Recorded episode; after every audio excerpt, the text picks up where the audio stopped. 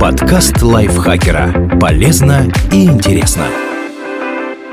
Всем привет! Вы слушаете подкаст лайфхакера. Короткие лекции о продуктивности, мотивации, отношениях, здоровье, обо всем, что делает вашу жизнь легче и проще. Меня зовут Михаил Вольнах, и сегодня я расскажу вам, как снизить стресс у школьника в начале учебного года.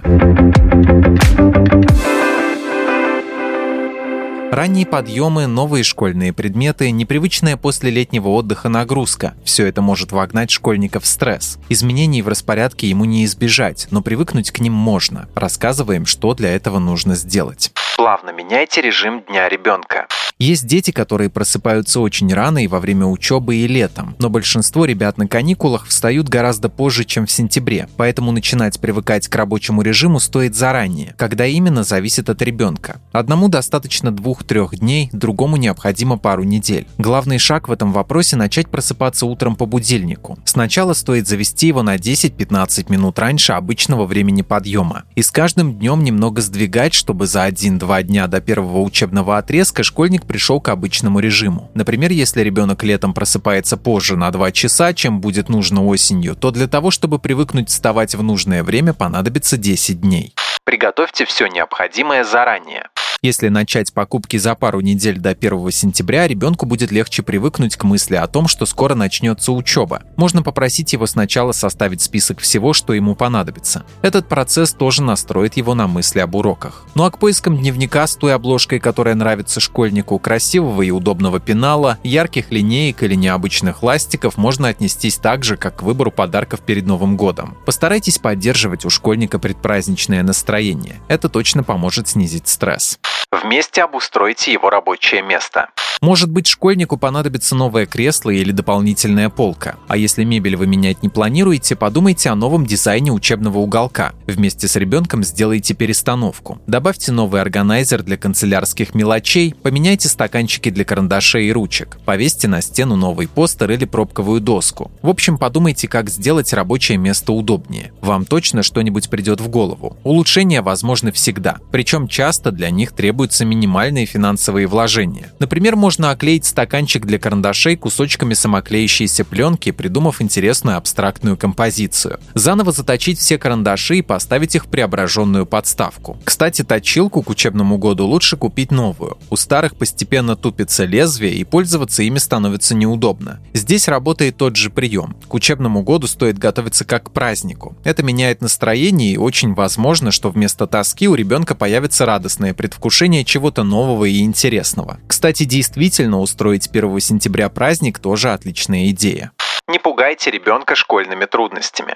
Некоторые родители перед началом учебного года ворчат. Да ты все забыл за лето, как ты учиться-то будешь? Или все, набегался, теперь придется вспоминать про дисциплину. Либо так, ты уже взрослый, пора стать серьезнее и заниматься только учебой, а не развлекаться. И у ребенка формируется ассоциация. Школа — это нечто унылое и скучное, где нет места радости. А потому остается тосковать, страдать и считать дни до новых каникул. Вместо нотации и нравоучений лучше подумать, что будет хорошего в новом учебном году. А для начала вспомнить, что замечательного было в прошлом. Обсудить это с ребенком. Обратить его внимание, что каждый год обязательно случается что-то хорошее и важное, о чем в сентябре он даже и подумать не мог. Такие приятные неожиданности есть всегда.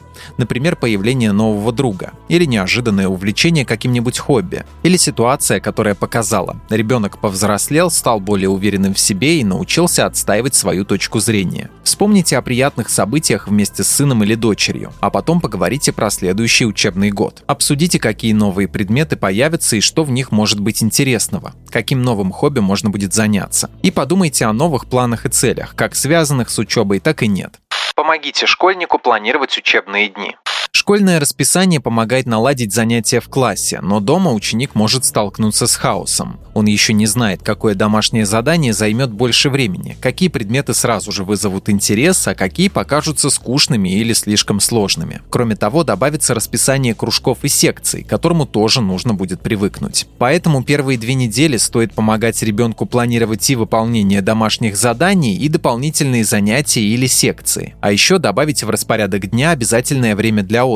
Пусть школьник рассказывает, какие предметы нравятся и кажутся легкими, какие неожиданно оказались сложными. А может, будут уроки, на которые ребенку вообще не хочется ходить, и выполнять домашние по этим предметам тоже неприятно. Стоит узнать, что именно вызывает отторжение. Возможно, ребенок пока не привык к новому учителю, или первые уроки показались ему непонятными. Стоит разобраться с каждым сложным или скучным предметом и постараться сделать обучение, если не легче, то интереснее. Например, поискать в интернете рисунки, которые помогут понять геометрическую задачу, или найти интересные подкасты о географических открытиях. Все это требует времени. Поэтому взрослым стоит помочь ребенку распланировать день так, чтобы он успевал уделить время каждому предмету, а кроме того мог пойти на тренировку или позаниматься заниматься любимым делом. Но не стоит садиться за домашние задания сразу же, как ребенок придет из школы. После занятий в классе ему необходимо отдохнуть. Попробуйте составить расписание с учетом всех важных для ребенка деталей. Возможно, ему поможет таблица, которую вы повесите на стену, или ежедневник, или просто файл в Google документах. Расписание можно и нужно корректировать до тех пор, пока оно не станет удобным. А в конце недели вместе с дочкой или сыном посмотрите, что получилось хорошо, а для каких дел требуется больше времени.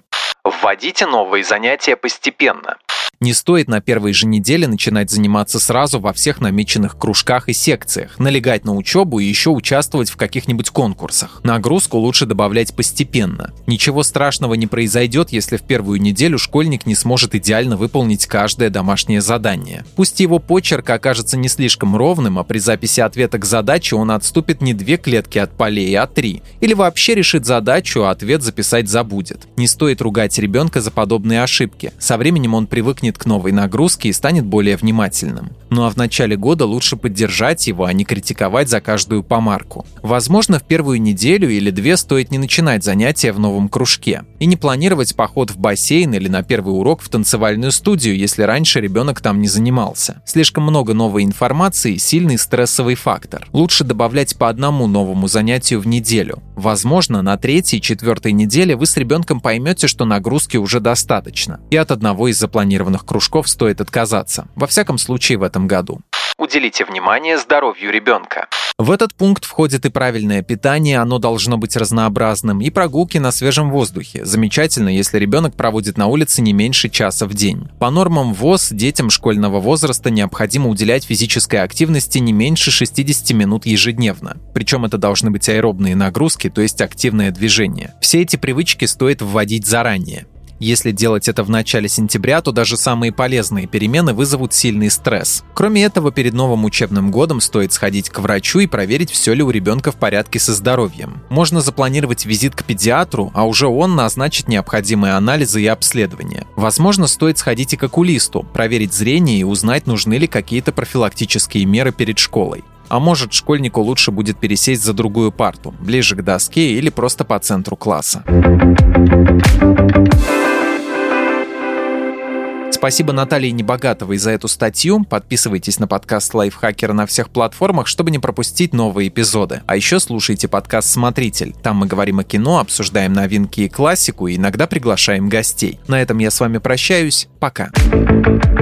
Подкаст Лайфхакера. Полезно и интересно.